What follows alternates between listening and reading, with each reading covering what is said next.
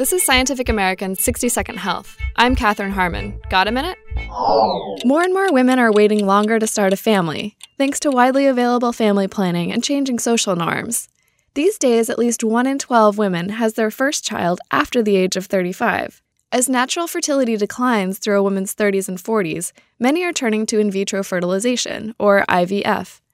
In the last decade, the number of women over forty who used I V F jumped more than forty-one percent. With news of women giving birth after sixty, fertility seems almost indefinite. But I V F and other reproductive technologies cannot extend a woman's baby-bearing abilities forever.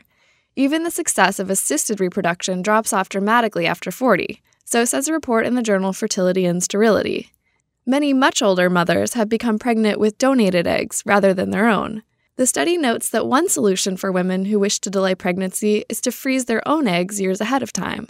But when family planning for the long term, it might be wise to realize that even the stork eventually gets too old to fly. Thanks for the minute. For Scientific American's sixty second Health, I'm Katherine Harmon.